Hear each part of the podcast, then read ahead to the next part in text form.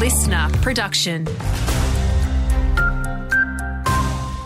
G'day, it's Tom Parry with you. A sharp rise in the number of lives lost on country roads has authorities concerned.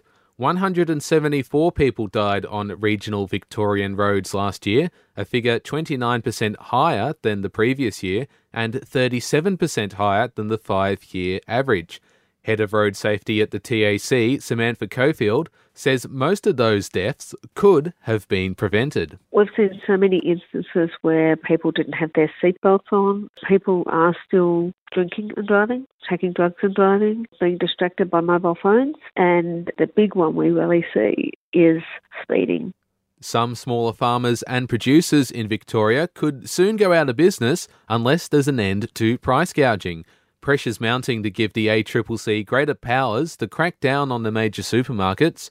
Nationals MP and member for Mallee Anne Webster says we need fairer prices for both producers and consumers. Farmers who are selling product to Coles for 35 cents a kilo and then find that Coles or Woolies are selling it for $2.50 or $3.50, I think that we as Australians want a fair go for everyone and particularly our farmers. And one of Echuca's top tourist attractions is facing closure.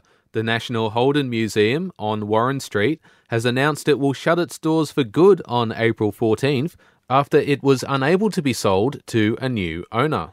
The museum is the oldest of its kind in Australia, having been located in Echuca since 1993. In basketball, the Bendigo Spirit have notched up a surprise win against the Perth Lynx. Playing in Perth, the Spirit led at every change, the final score 95 points to 74. Their next match is at home this Thursday against the Canberra Capitals.